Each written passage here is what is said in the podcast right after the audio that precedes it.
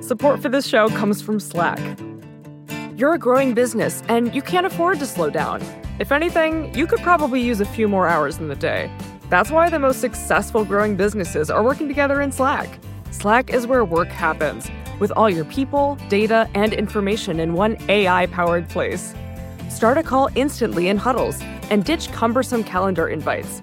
Or build an automation with Workflow Builder to take routine tasks off your plate. No coding required. Grow your business in Slack. Visit slack.com to get started.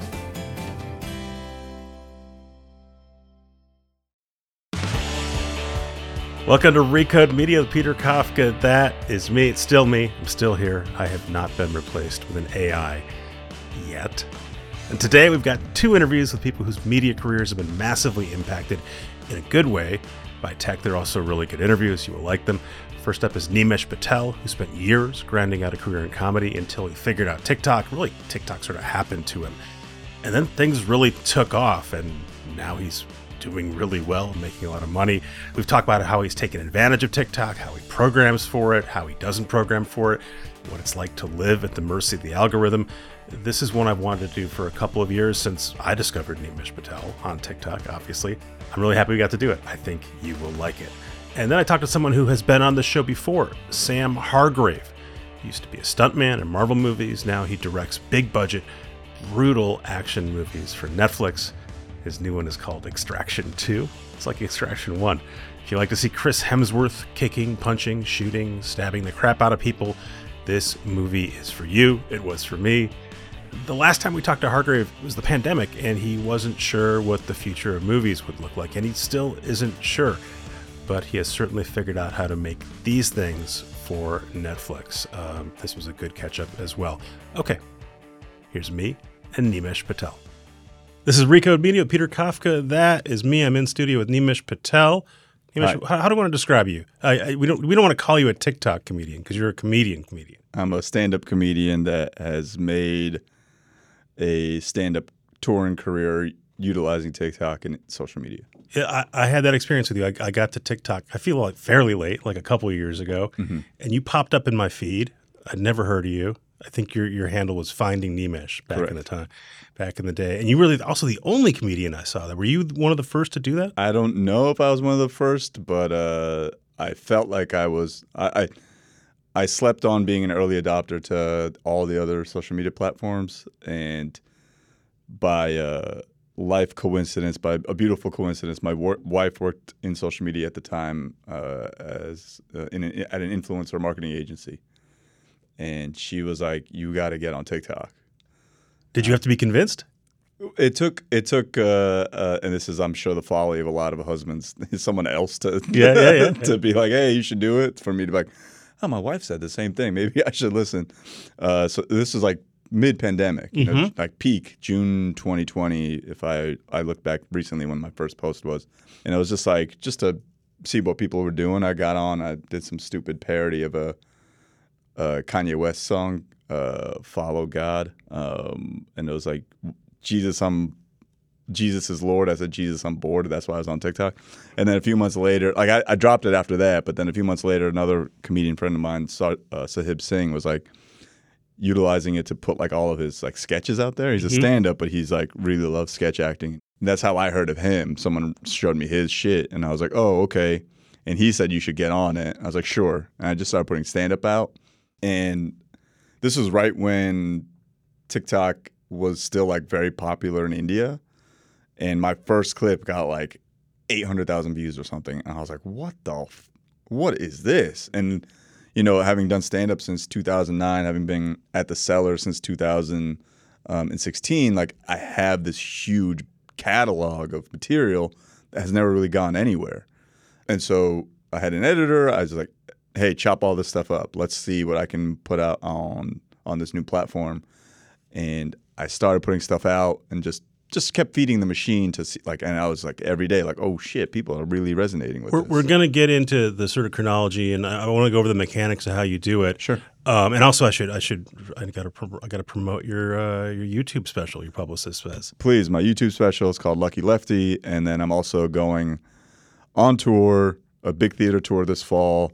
It's called Fast and Loose Tour. I start in London at the Hackney Theatre and I end in December at the theater at Madison Square Garden, a little small venue, which I'm very very much excited about. Uh, That's a very be- big deal. It'll be yes, and it'll be none of the material you've seen on TikTok, none of the material you've seen on Instagram or anything like that. It's all new. So you can watch the the the special on YouTube. It's, Yes. it's about your testicle. Yes, I had testicular cancer uh, in February of 2022, and it just so happened that I had run out of material right before then, and then God blessed me with uh, With cancer. with cancer, uh, and it was thankfully like very minute, so to speak, uh, and, like in and out. In, Yeah. in five days total, three business days. As I I, watched the special, yeah, yeah, as I that's say in the special, and uh, and I, I got I knew 40, 45 minutes out of it. You know, So we'll talk about all that, but just just big picture because if, if people are coming to you for the first time, and a lot of people are, yes, you were a working comedian for a long time, and it's uh, you know I'm a comedy nerd. I know this sort of standard thing is you have to like put in a lot of time just to be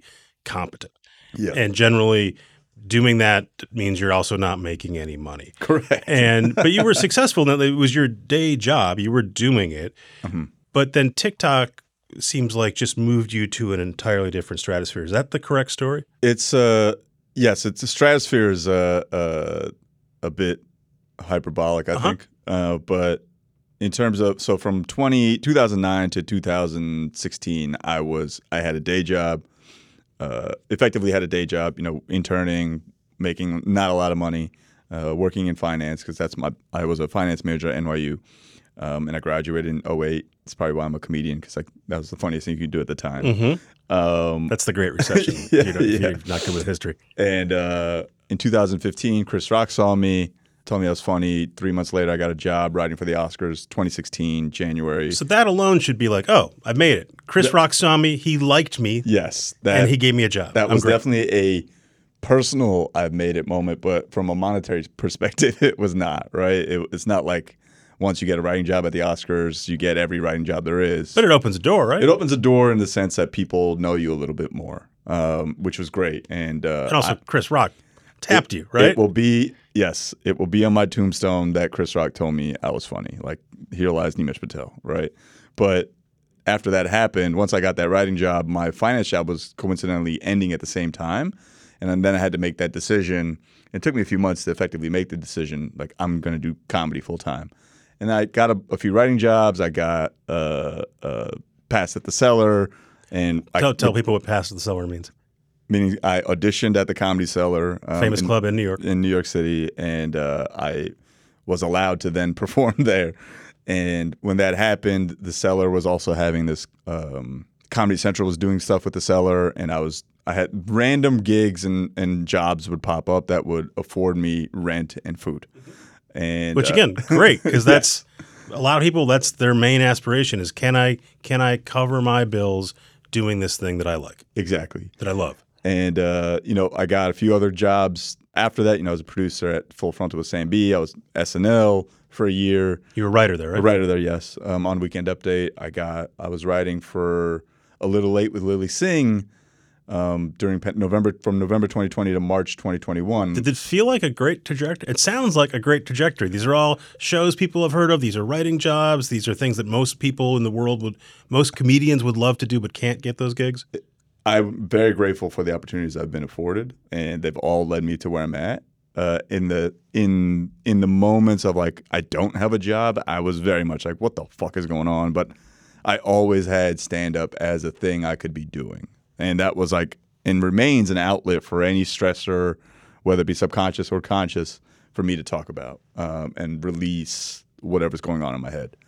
But in November 2020, I was writing at Lilly Singh, and I felt very comfortable with my job in the sense I was like, man, I'm, I'm feel like I'm doing very good stuff here, um, and now I I have a little more money so that I could dedicate to an editor who can help me put stuff out, and and I could have fun with what I'm doing, and I kind of relinquished control of the stand up because you know what I give credit to Andrew Schulz for the most and is that he kind of demonstrated that there's no real need to be precious with your material. This is a comedian. It's, my audience may not pick up on it. oh, another another pioneer in the Yep. space. Uh, one of the an, a, uh, an arena act these days, but started, you know, like the rest of us a- in the clubs. Right, a crop of you guys now, and this existed before, but it seems like there's a new wave of you guys that have figured out we know how to use YouTube and now TikTok, Instagram.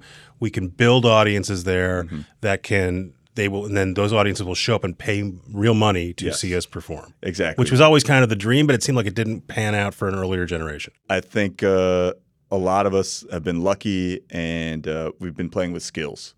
And you play with skills, good luck will happen, as Jay Z says. And so November 2020, so it was like put yourself on TikTok. I started putting stuff on TikTok. I got a lot of views, um, on, and I had a huge catalog of material This is stuff of you performing at the cellar and other at the places. cellar. You know, where, wherever I performed. The, a lot of it was the cellar. I taped uh, my first special, more of a mixtape, but called Jokes for Quarantine. Um, that got like that accelerated my YouTube page during pandemic, um, and I chopped that up and I put that out because it was like filmed at the cellar, very good material, airtight, looked great. Put it out. Come March 2021. I had, and now I'm going to get into mechanics and, and the numbers of it all. So you're you you you're finding success on TikTok, Success on be- YouTube. success being People are watching. people are watching. But it, you, it's the pandemic. You can't tour. You can't monetize. that. Exactly. You know, YouTube. I fell into this trap like in mid-pandemic again, like June 2020, March or uh, July 2020, where like I had two or three videos on YouTube that did like crazy numbers. What's a crazy number, roughly? uh, like probably one or two million views, Uh-huh. but revenue-wise, because it was an election year, an election season, my political stuff, which I had a lot of, was seeing like outsized returns. I was seeing like you know five thousand dollars a video in in like a month or two, which is an insane amount of money per video. I wasn't doing that across all my videos. I made maybe like in one month, and this is like as I've never reached this number again since. I made like ten grand which for me at the time as someone who was like struggling like oh shit i'm living in a one bedroom but like life is tough right now. I'm collecting unemployment here and there.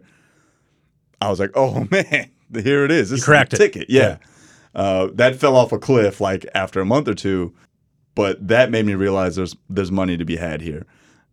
I wish i could have replicated that success with that but it just made me realize okay maybe i should be focusing my energies here. November 2020 tiktok. March 2021 my lilly singh job ends but i have two or three tour dates from pandemic that had been rescheduled and And things are starting to open up. and things are starting to open up again. And I said, I thought to myself, like, people are leaving comments like, hey, when are you coming here? Come to Texas, come to Houston, come to San Antonio. Because they've to-" only experienced you online. Exactly. Uh, people are saying, hey, why don't you come to, you know, Chicago, whatever. And I had two or three tour dates already lined up at the spot in Houston, Comedy Hub in Houston. And it's like 70 person room. And I put it out on TikTok. Hey, I'm going to be in this city. Uh, and I put in the text, I'm going to be in Houston, like on the on screen text. And I saw a flood of people. I'm like, when are you coming to Houston? Like people didn't know how to read that I was coming there, but they kn- where do we get tickets for Houston? And I realized, however anecdotal this is, I don't know if this is bona fide, what's it called, algorithm technique, but I realized that if I were to say I'm going to be in Houston, this video might be being delivered to people in Houston. Mm-hmm. And I pointed to a ticket link, and those tickets started moving like fire. And I realized, oh snap, there might be a real thing here because I went from doing from having to do a one 70 person show, which is what I had booked for, 170 or 70? 70 people. You were performing for 70 people. I was going to be. Mhm. But we started seeing so much demand that I moved to four 200 person shows. So I went from doing 70 people to 800 people um, in a matter of a month or two Solely from TikTok. solely from TikTok. And I told my manager, I was like, hey, I think this is something. Let's see if we can't line up a date around Houston or like in San Antonio or Dallas or something that we might be able to contest this thesis mm-hmm. of if I put Dallas. Dallas, Yeah. I can sell tickets in Dallas. We booked the Dallas Improv on Ramadan and we sold it out on a Wednesday night using TikTok. And I was like, oh shit, So this, is, the light bulb. this is this is a real thing. because you went through this with YouTube, where you had these huge hits, Mm-hmm. made you money, mm-hmm. and then it fell off. Mm-hmm. Did you think, oh, this is different this time? This one is going to sustain, or this exact same thing could happen? The algorithm could move around. I was I was constantly afraid of the algorithm. We still remain slaves to the algorithm, um, and the dream is to not have to be a slave to the algorithm. But I'm not there yet. But at the time, I was like, I can't think about what potential failures lie ahead. I have to remain focused on this is something that's happening for real. Let's see if I can't uh, strike while this iron's hot. My manager reached out to an agent. We got ourselves an agent, and we lined up all these kind of off nights because when you're starting out, quote unquote, as a touring comedian, which is what I was doing. Granted, I'd been working for ten years, eleven years at the But point. you hadn't been touring But I hadn't been at this touring level. right? You know these these clubs need to see if you can actually draw. So they would give me like a Tuesday night, an off night, and I would sell it out. Because the prime nights are. Thursday, Friday, Saturday. Right. And they were like, oh shit, he can sell out a Tuesday with, with just his crowd. That means weekends when we utilize our full list and more people are willing to come out, he'll he'll he'll draw. And so that was the first year of it, uh, where I was doing mostly one nighters. I would do a string of like 13 in a row or something like that, something ridiculous. I remember hearing the comedians in particular like did really well post pandemic because people were, were pent up. They hadn't been able to do anything. You guys can travel light. It's just you usually, right? Yep, I had a I had my uh, uh, good friend and opener and the guy who directed my last special, Lucky Lefty Mookie Thompson, with me uh, for a lot of the dates, um, and we were just just like in awe of the fact that w- what was going on. It was just like what how would pe- like it's crazy. People are showing up, and every time I would ask, "Who's here? Why are you here?" People would yell out TikTok. You went from unknown to people coming to see you Yes, uh, because of TikTok.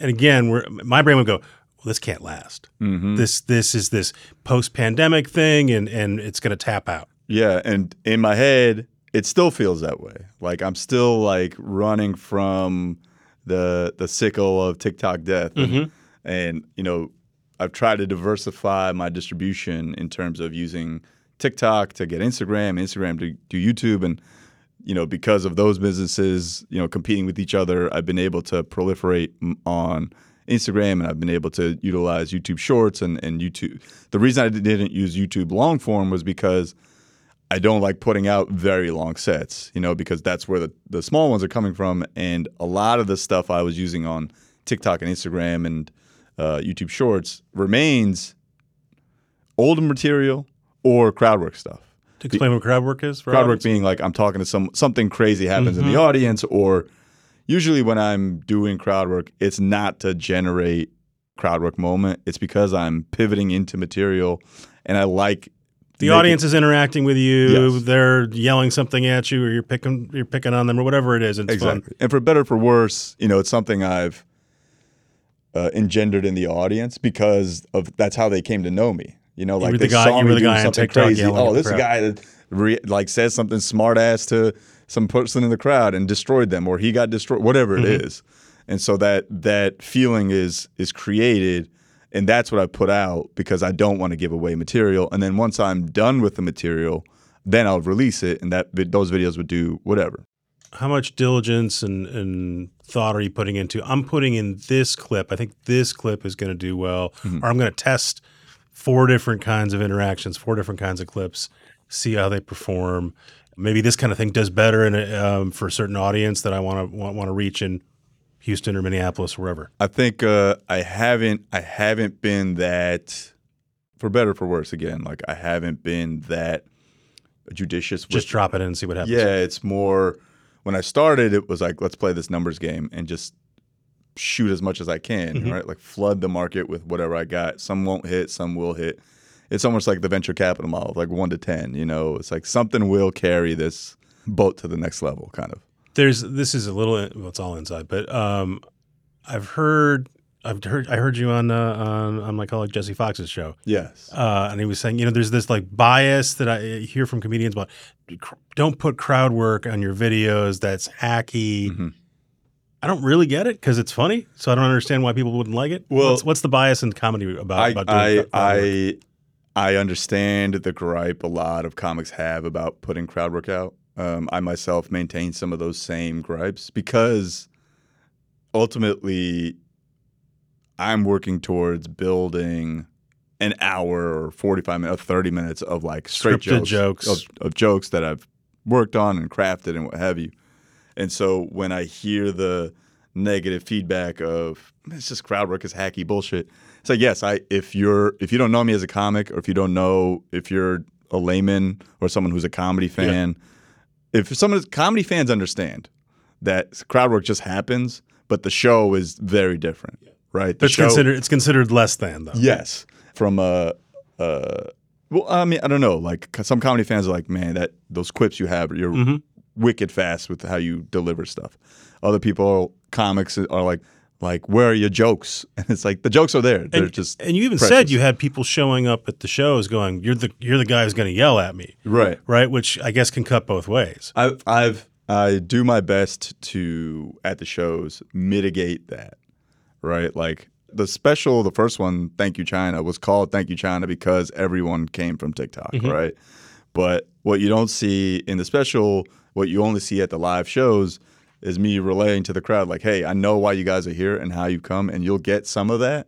I will fuck with some of you. I will talk to some of you, but that's not what the show is. You know, it's not an hour of just, hey, that shirt Yeah. is stupid. Oh, you're, you know, you're in love with your mom. It's none of that. If it happens organically, sure, because some of the material dictates that I do talk to the crowd. Do you think those people who are coming to you are, are new to comedy, or they? A lot of them, and I, I love that yeah, first time comedy people. Like I ask every show, who's here for the first time? Whose first comedy show ever is this? Who has no idea who I am and you're just here because your friend dragged you?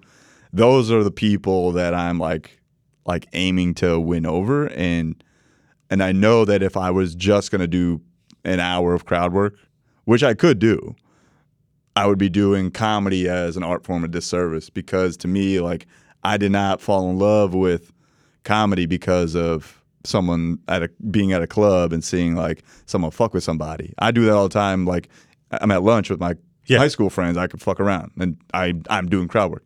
I fell in love with comedy because I saw Chris Rock do bigger and blacker, and I was like, that's the funniest shit I've ever seen. And I saw Russell Peters master the art of making it seem like he's having a conversation, but really he's just waiting to get into what he wants to talk about. you're Indian American. I know Correct. uh, when I've seen your your clips, there's you're drawing an Indian American audience. Mm-hmm. Is that something you're consciously trying to do, or that just happens organically? And how is that a, is that a good thing? Is it a mixed thing? One of my biggest points of pride is having a very diverse audience. When I started, when I started, you know, Houston and, and Dallas, they are heavily Indian populated places. And yet the crowds were very, very mixed. Like it like from age to race to everything in between that you could classify someone in. It was a very diverse room. Um, and I think that was a function of the cities, but also a function of the fact that my material is not necessarily like, this is what it's like to be Indian. You know, Because Russell Peters, you mentioned, huge, huge stand up. Uh-huh. Most white people have never heard of him. Yeah, I probably, mean, 'cause that- he, he he has a really specific Indian audience. Mm-hmm. It's worked out really well for him. Have you thought about like I could lean into this and I could I could these could be my people and I'm I will always have this audience.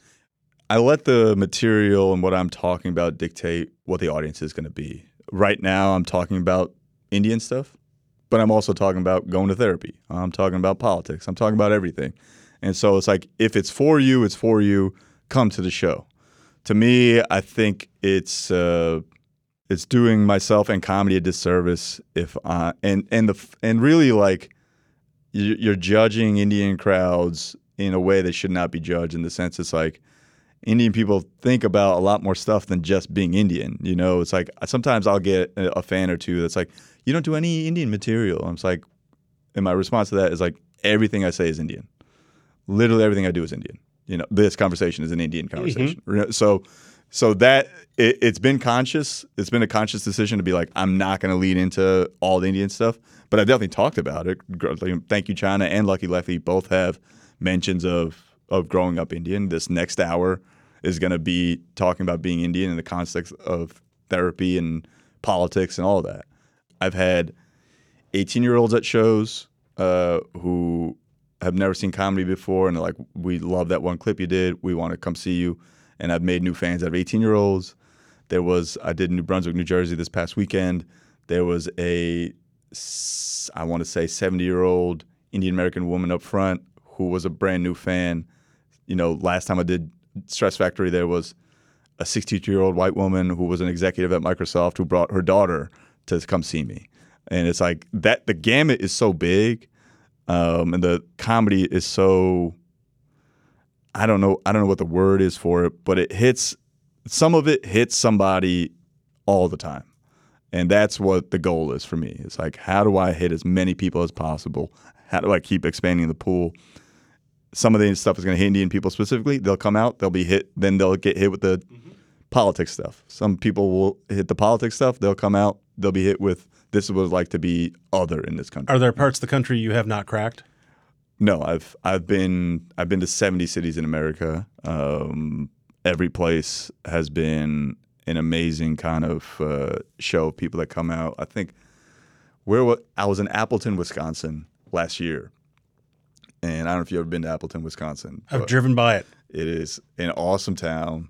Uh, just judging off the people that were in the crowd, like immigrants from uh, Somalia, like everybody was in the crowd, and I was like, "What the fuck is this? Is like a witness protection town, you know? It felt like everyone had just disappeared to Appleton, Wisconsin, and that was one of those moments where I was like, sold out on a Wednesday, I think, 300 people, 250 people, the most diverse, interesting group of people I've I've encountered, and if that uh, that spoke to me like I could do any place in this country. Do you feel like you are there's a window here and you have to exploit it and you got to go as fast as you can, you got to wring everything out or you think actually the best way to do this is to go long term and build and not race to every city and, and try to maximize what I can do now? Well, you know, the short answer is uh, both, right? Like, I, I'm very cognizant that there, there is a window of opportunity here, and I do got to strike while the iron's hot. Like, those phrases exist because those things happen. That being said, I've been in comedy for 14 years now. There's no way this is not a long term thing, right? I am committed to this. I'm doing theaters this uh, fall, but if that doesn't pan out and I got to go back to doing clubs, so to speak, Because that's the, the levels, right? You go you go from clubs to theaters and clubs to theaters to arenas Yeah. to you know uh, complaining that uh, you're not doing movies. then- yeah, yeah. And when you start out, right, people aren't coming to see you at all. They're just you're just showing up, and they happen to show up. exactly. Well, when I started, that's a, that's I've been lucky in the sense that you know when my stand up touring career, so to speak, started, which I count as March 2021, it was fans. It was almost from the jump fans, right? Because these people that see me on social media, we're here to check you out. And now I think I have a core dedicated fan base where if I were to fall back into the club world, which I will, because that's where you that's clubs are where my heart is. It's where the gym is. It's where you're working out and putting in that work. I'm hopeful and, and confident that I could go back to that and still like maintain a, a, a life and, and work really hard and maintain a career doing that. So, like I was saying, you were just in my feed for a long time, Yeah. and, and I don't think I liked you, or I mean, obviously I watched you. I mean, I li- did like you, but I didn't like tell TikTok, Yeah. give me more of this. But you know, they see what you're watching and they give you more of it. Uh-huh. And then one day, like I noticed, I haven't seen Nimesh for a long time. Uh-huh. I thought maybe he's not doing. And I, and I looked, and you were still doing. And once you go to look for it, it, it then regurg it starts spitting it back out again. Uh-huh. Does that? Do you have anxiety about about not being able to control what TikTok serves to someone like me who wants to see you? It's uh it's definitely an anxiety in the sense of like I look at the numbers and I'm like, what happened? And then I'm like, I try to make sense of it. The anxiety comes from me like not being able to tell myself, stop looking at the shit. It's more like I know that it's out of my control and that I could do what I can, whether it be changing material up, the the the, the actual delivery of the the clip itself. I could fuck with it, tweak it, whatever. But at the end of the day, I don't control TikTok. I don't control any algorithm. I can try to game it and try to figure out what's going on, but it took a long time for me to, and I still have uh, trouble releasing that control. But when I started, I was definitely like going to sleep thinking about it, waking up thinking about it.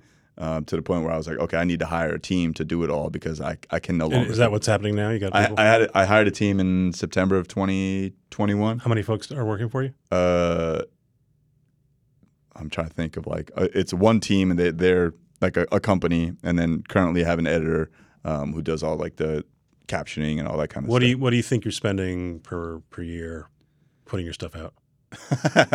uh, is is mid five figures for sure, That's real money. if not more. Yeah, no, it's a lot. Um, and then it comes back because people come to see you. Ideally, yeah, uh, marketing marketing spend is uh, uh, is a huge part of it, but you know I wouldn't be here without it. So Have you ever thought about? Well, I'm sure you have.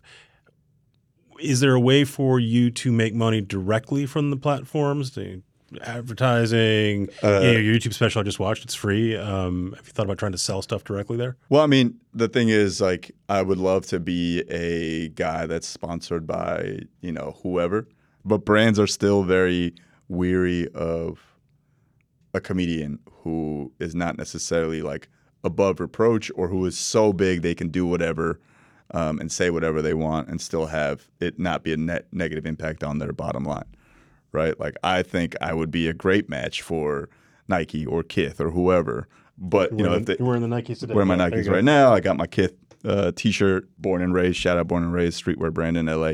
But like, I understand that th- these people have their marketing lines to consider as well. And I would love to be sponsored by them, but at the end of the day, like, I'm not going to change what I who I am or what I say because I'm trying to get money out of these places. You know, like Microsoft, if you want to holler at me, feel free. Like I will sing the praises of uh, ChatGPT to everyone that anyone that wants to listen. And I get a lot of people that come out to my shows, diverse Yeah. and uh, people who would use your products. Well, you, I- it's 2023. I have to ask you an AI question. Do you is that going to affect your work? Do you think about your your jokes showing up repurposed somewhere else? Do you use AI to, to think through material? I can't worry about how uh, ChatGPT will or AI will utilize stuff that I put out there, right? Like, I think I, well, the other night I got super high and like I was like, what if like what if they use my voice and my face and my likelihood to make uh, me saying something crazy? It's like I that there's a likelihood that might happen. You know, they're using Rogan's voice to do crazy shit. I can't control that um, any more than I can. Right? I, I don't know what to. Maybe I could put cease and desist things in order, but at the end of the day, like that shit's gonna happen. Is happen. there any upside to you for AI? Can you use it? I've definitely utilized AI to outline and clean up like my notes. Uh, like I can, you can put like a shit ton in, be like, hey, structure this for me, or like put all the put it all in bullet points for, for me. Just know it's four jokes. Yes, for Yeah. jokes, right? Like it's definitely a great structuring thing, but it is not at a point where it's like, this is the joke you should say on stage, you know. It, and Yeah. part of me is just like artistically, like I don't give a fuck about what a robot has to say. Mm-hmm. I've definitely inputted like, hey, give me a joke about this, and then like, what? That's a joke AI? like, are you I've kidding been me? I've been talking to writers who use it, and it'll generate hundred bad ideas. yes. and they say that's great, but I can take one of those and improve it, Mm-hmm. and now it's a good idea. Yes, for sure. That that definitely exists. Um, that's definitely an area that I would like to use AI for. But to rely on it to write jokes and all that, that for me as an artist, like it's like why? That that kind of defeats the purpose. I have a joke about ChatGPT on the internet. I'm not sure if you've seen it. No. About uh, people ask like, hey, would ChatGPT uh, impact comedy? And the truth is, yes, it will, because ChatGPT can at some point will definitely be able to write monologue jokes and topical jokes. So stand up will become very personal, right? Like that's the truth of it. Stand up will only become personal because ChatGPT could never write a joke about something like being molested. You know, that requires a human touch. And well, oh, oh, yes, yes, yes, yes, yes. uh, that's Pam. Oh, there's the Pam. Hey, publicist. Pam. Uh, uh, I did use ChatGPT to uh, review my special, review Lucky Lefty. I put input all of Jason Zinoman's, Jason Zinoman, the uh, com- comedy critic on uh, New, York, Times, yeah. and I had I put all of his uh, past, like a lot of his past special reviews into into ChatGPT, and I put all the specials that he, had reviewed, like their uh, what's it called, their actual jokes into ChatGPT, so it would learn like who he was and how he reviewed stuff, and then I put my special into ChatGPT and said, "Go ahead and write a review." And it wrote this very flowery, amazing review. Thank you, Jason Zinoman, ChatGPT, for that amazing review. Uh, it's on my Instagram. Uh, but yeah, so I've used it in that in that sense as like kind of jokey stuff, um, and it's it's been fun. Where do you, where do you think? That's a stupid question. I want to ask that. What what is your aspiration? Is is you want to keep doing this the rest of your life? You want to get bigger and bigger venues? Uh, do you want to be an actor? What, what, do, what do you what's what's your ideal career arc? Right now, the ideal career arc is uh, I get to do what I'm doing right now um, at a point where if I wanted to hit print on a theater tour, um, I could. Right now, it's like very hard to sell theaters. Um, Theaters, how many people roughly? You know, a, thousand to three thousand people. It's, mm-hmm. it's a lot of work. You know, a lot of marketing goes into it. You got to do podcasts, you know, all that kind of stuff. But I want to get to a point where I can hit Control P on a three month run, do it exactly how I want, and then go to sleep, kind of thing, and then do whatever else I want to be doing. You know, like I would love to. You know, I wrote, I'm working and writing a movie, pitching a movie. You know, unfortunately, there's a writer's strike going on, so mm-hmm. can't really do that. Um, my own show would be awesome. But right now, I'm just taking it as it comes. You know, I have, uh, you know, comedy in itself was something I kind of fell into. It's not like I didn't want to be a comedian since I was six. You know, a lot of people have these stories like, and I dreamed of being a comedian. 2009, unemployed, underemployed, took a writing class at NYU, did not like it. Like, this shit is corny. What do I like to do? I like making people laugh. What am I good at? I have no stage fright. Let's go on stage. And then that, and, and it was the, How long were you doing comedy before you said this is actually what I am doing, as opposed to I'm doing this, but maybe one day I'll go back. I'll get a finance job like I was Day doing one. before. Day one. Day one, it was uh, the arrogance of ignorance. I had no idea what I was getting into. I thought this shit would be easy, uh, honestly. And you know, I was like, I, I had a chip on my shoulder from not becoming a finance guy. I thought I, I'm smart, at least I think. Uh, at least I've been told that my whole life uh, that I'm smart. Here, I graduated from NYU, so I'm not dumb. Um, let's see what I can make happen. And a lot of, a lot of so many rejections and no's and punches in the face, uh, uh, ego deflations along the way in the last 14 years. Um, Are you in touch with the the NYU folks who were doing finance with you when you graduated? all of them are millionaires. I just got a text from one the other day. I was like, "Hey, so when do you want to come out to the Hamptons for the weekend to our house?" I'm like, "Jesus Christ, bro! What what, what am I doing?" you know, uh, but I'm having fun.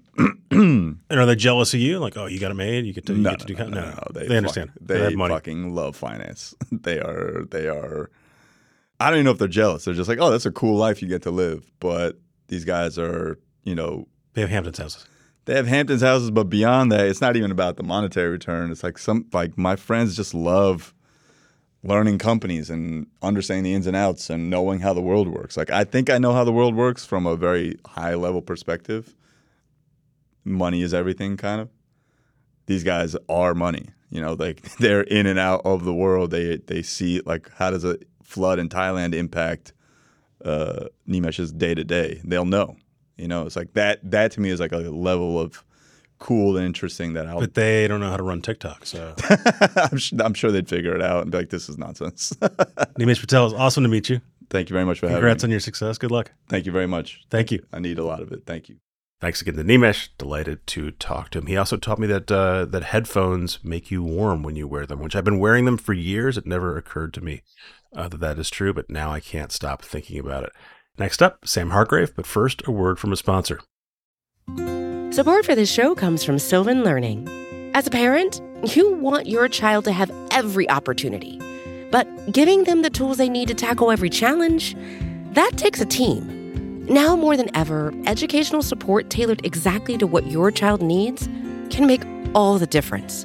That's why parents have trusted Sylvan Learning for 45 years as the ultimate teammate in their child's educational journey, instilling in them a love for learning and a passion for reaching the next level. And Sylvan's Insight Assessment can identify gaps in learning and areas that could be of concern for your child. It's a 360 degree view into your child's learning that you can't find anywhere else and helps ensure that your child didn't miss something in school that might put them at a disadvantage in the future. And right now, it's the best price of the year at $29. Go to sylvan29.com to learn more and get your child's assessment for only $29. That's S Y L V A N 29.com. I want you guys to remember three years ago, it was COVID, it was lockdown, and there was a super violent, super entertaining movie called Extraction, starring Chris Hemsworth that became Netflix's most popular movie ever. And when that happened, I talked to stuntman turned director Sam Hargraves about how that came to be and what movies might look like in the future. Now, Extraction 2, also super violent, also super entertaining, is out. It's also incredibly popular, so I wanted to talk to Sam again. Welcome back, Sam Hargrave.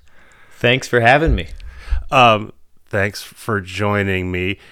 I was looking at some press clippings from you. It sounds like even when you and I were talking three years ago, you knew there was going to be an Extraction 2. Was that a foregone conclusion?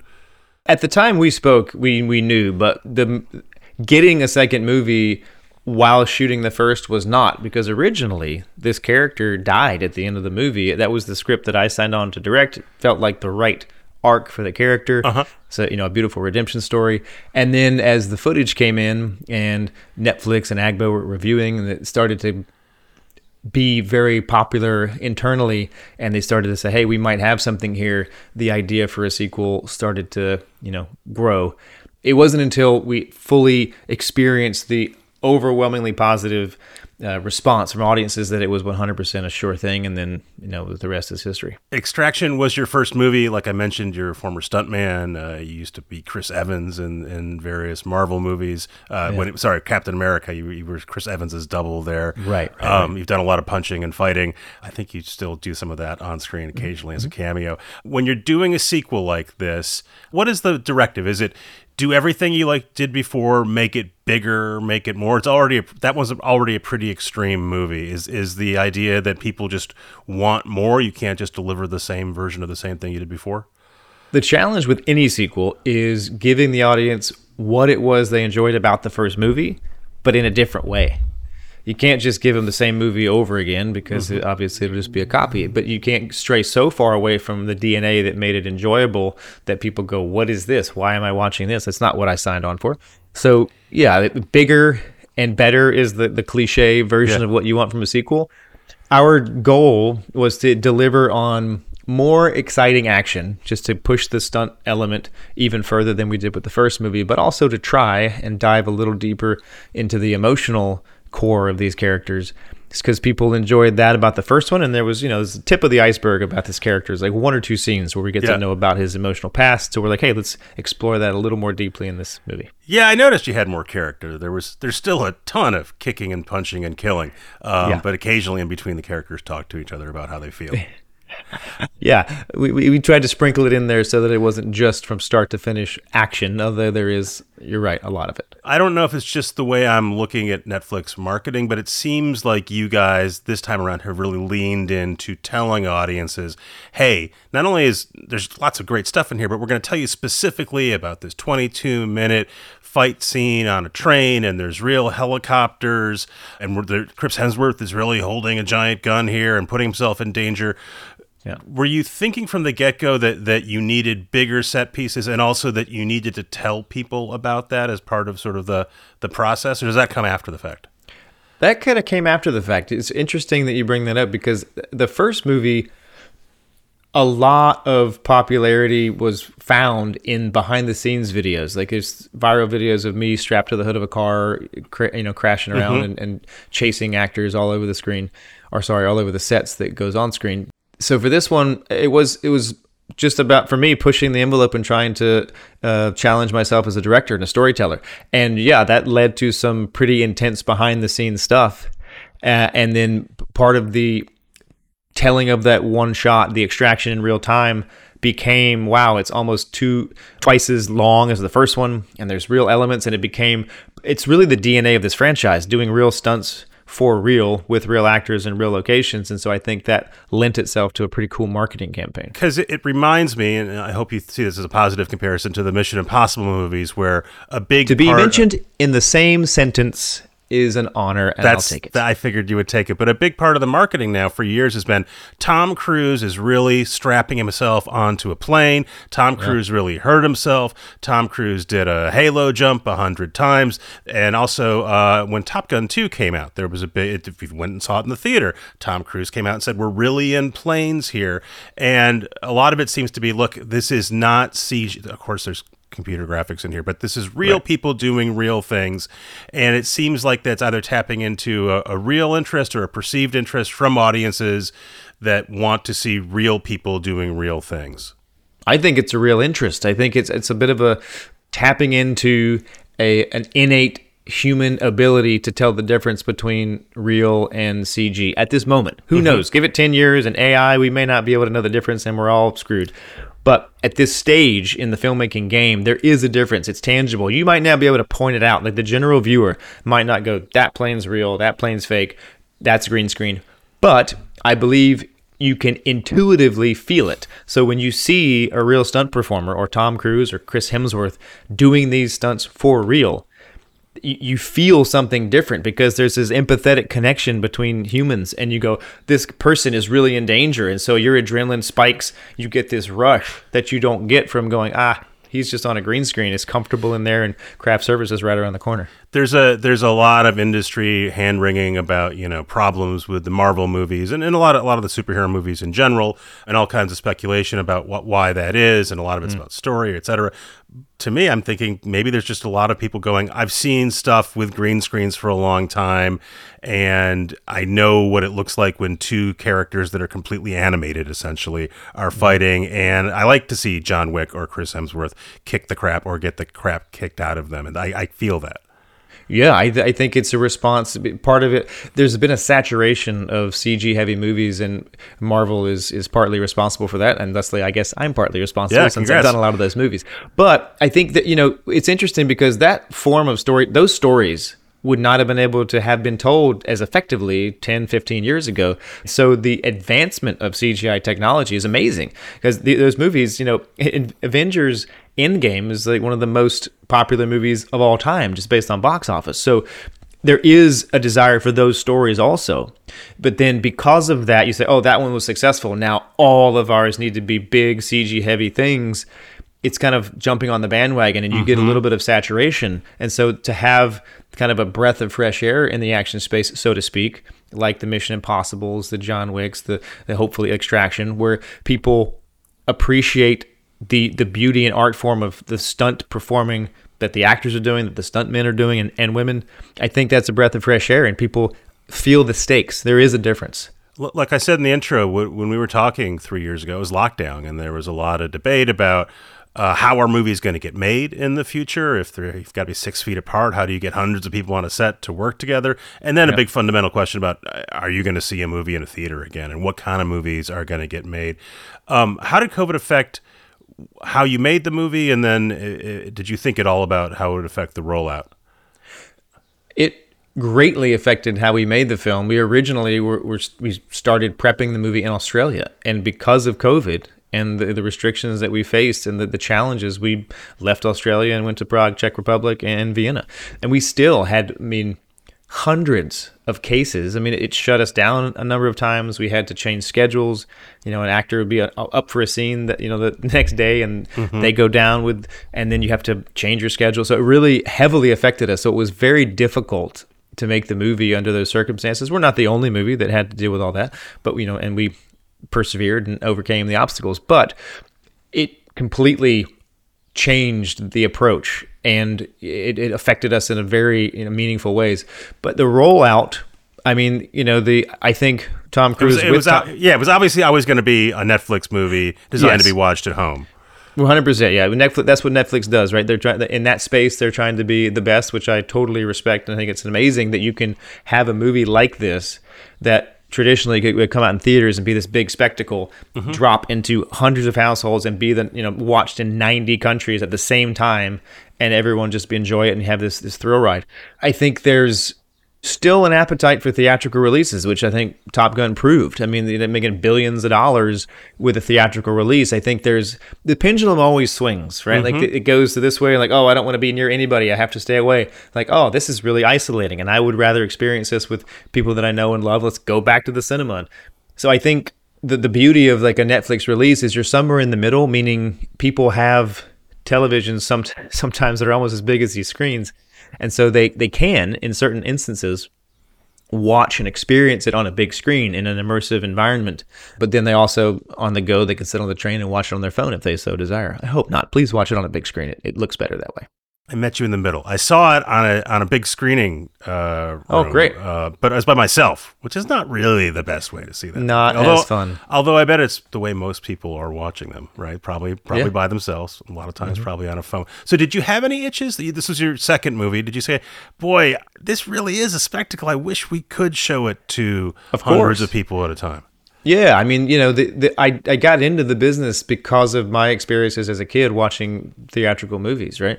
And you know, there's something about sitting in a dark room with hundreds of like-minded people, and you know, you're up there immersed in this story. So yes, would I love for people to see it on a big screen? Sure, and a lot of people did. We did some advanced screenings. Netflix was amazing, actually. There were a number of audience screenings and advanced screenings, and so, so people did get to see it on a big screen, and for them, you know, awesome. Uh, but then also going into it, you know, you're making it for Netflix, and that's amazing. The like, the, also, in in their defense, this movie, the first one especially, probably wouldn't get made in the traditional studio system because of you know the cost and it's like an original idea. It's not based on a mm-hmm. comic book or a sequel. And so to, to have that kind of you know money spent on a movie that's an original idea on a non-existing IP, it- that's harder and harder to do in the traditional studio system. So Netflix took a chance, and then you know a character like Tyler Rake got legs, and it's pretty it's pretty incredible. We talked about money last time. I think you were saying this is what you I think you called it a mid-range action movie. Yeah, yeah. Well, what's the budget for that? And you're like 50 to 100 million dollars. I assume with a sequel everything gets more expensive, right? Chris gets more money, you get more money, the Russo Mm-hmm. brothers get more money, etc. Yeah, sequel. Every, you know, everything is is stepped up a notch because they're expecting more of you. You know, your time commitments more. Like the, the you know, all of this risk is, is factor is up, and you know, you know, you're worth more based on the number of people or the eyeballs and how Netflix's metrics are just different. Um, and so, but but based on the things that they perceive as valuable, they assign value to the to the movie, to the players, and every everything does increase a little bit with as these sequels progress. And you guys have announced Extraction 3. So this is you went from stunt guy to first-time director and now you are firmly sort of committed to the Extraction unit. It seems like you're going to have spin-offs beyond Extraction 3 because you could add additional characters. Is this is this sort of your life for the undetermined future? Uh, well, that's undetermined. I mean, you know, the, the it has been announced and spoken of of a third movie. Uh, I don't know what that is or what that's going to look like, and you know, if that will fall as the next thing for me. I, I don't know. I would. I love the Extraction universe. I love this character. and I've worked. A, you know, spent a lot. So it's many not a given. It's not a given that you're making Extraction three.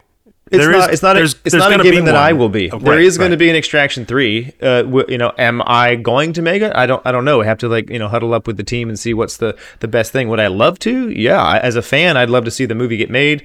As a director, I'd love the challenge of bringing this character to life in a bigger and more exciting way and continuing you know this story.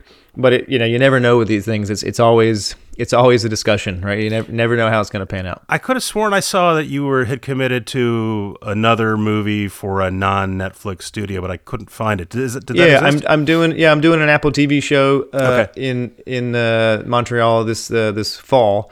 It's called The Last Frontier. Yeah, just doing a it's a, a different muscle to flex, right? Yeah. I haven't done stuff in television. And I think it'd be an interesting long form storytelling uh, challenge. So I'm looking forward to that. Do you always want to be making big budget action, hardcore entertainments like that, or is there a a, a, a two person drama set in a, a cabin somewhere for you? You know, I think a lot of it depends on the story. Like I look at everything as does it intrigue me as a as a filmmaker and as a you know a human? Is, is the story interesting? And then does it challenge me as a filmmaker? And I think at this stage, my sensibilities lean heavily towards action and, and big spectacle because I love watching it. I love creating it. and it seems to be like I have some sort of talent for it. But the, but you know I would never uh, turn my nose up at a at a two person drama in a cabin if the story was challenging to me as a director and it felt like a, something that would be pushing me and elevating my skill set because ultimately I just want to keep getting better and become the best version of you know Sam Hargrave that I can be, and if that's a two person you know drama in a cabin, great. When we talked before, you said uh, Jackie Chan was sort of your inspiration. What was the movie that sort of set you off on on this path to stuntman and then making movies?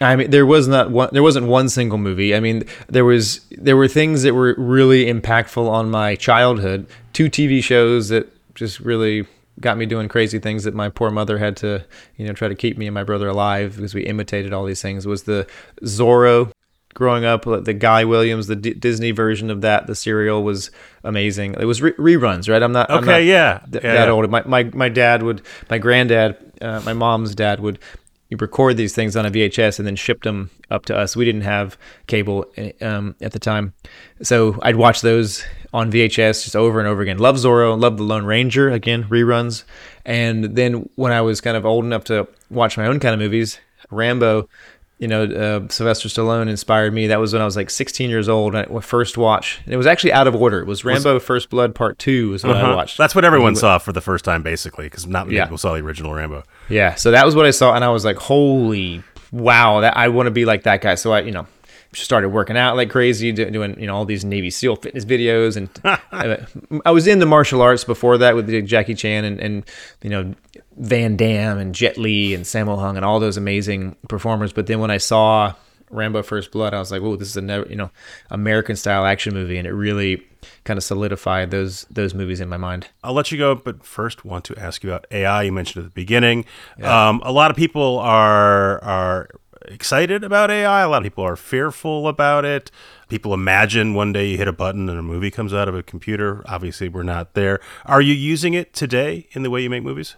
I haven't yet. I mean, I, I sat and watched a, a colleague when we were in the editing process use uh, Chat GB, GP, GPT uh, to, to do like a you know some word uh, document thing. It was amazing. Like it turned out, and I challenged it because I was new to me at the time, and I was like, well, how about you write a you know sonnet in iambic pentameter and tr- try that? And within three Sure. seconds, it Yeah. did at like intermediate level. Like it wasn't a great th- you know thing. There's a lot of other great poets that way better, but it was it was eye opening.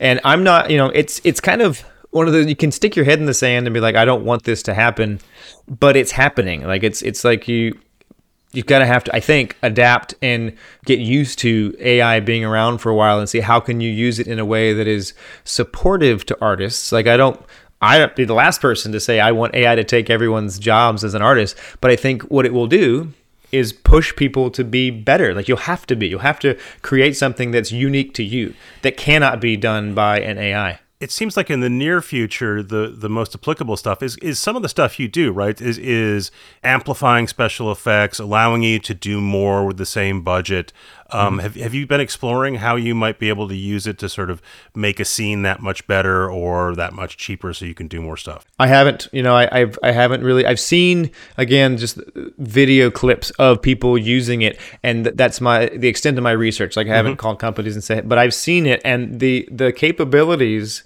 and the potential for making you know these kind of action movies even better. I think is fascinating, and that that would be the best case scenario or the use case that I would investigate would be how do you take what we do, you know, real action and enhance it in a way that then makes it seem even more lifelike and real without, you know, d- going too deeply into the the CG enhancement. I mean, not CG enhancement, but replacements because I mm-hmm. think it's still but but hey, who knows? Like I said, there, there's there's some amazing technology that is already starting to kind of fool the, the human eye and like voice recognition and changing like it's the wild west and in 10 years this conversation could be a moot point and absolutely ridiculous in hindsight but i still think humans are going to want some sort of human connection with what's on screen. Real sam hargrave speaking to me on a computer. Thanks for thanks for taking time.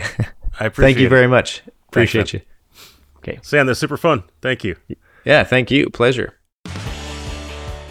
Thanks again to Jelani, and thanks again to Jolie Myers, who's dropped in to help us out for these shows as well. Delighted to have her on board. This is Recode Media. We will see you next week.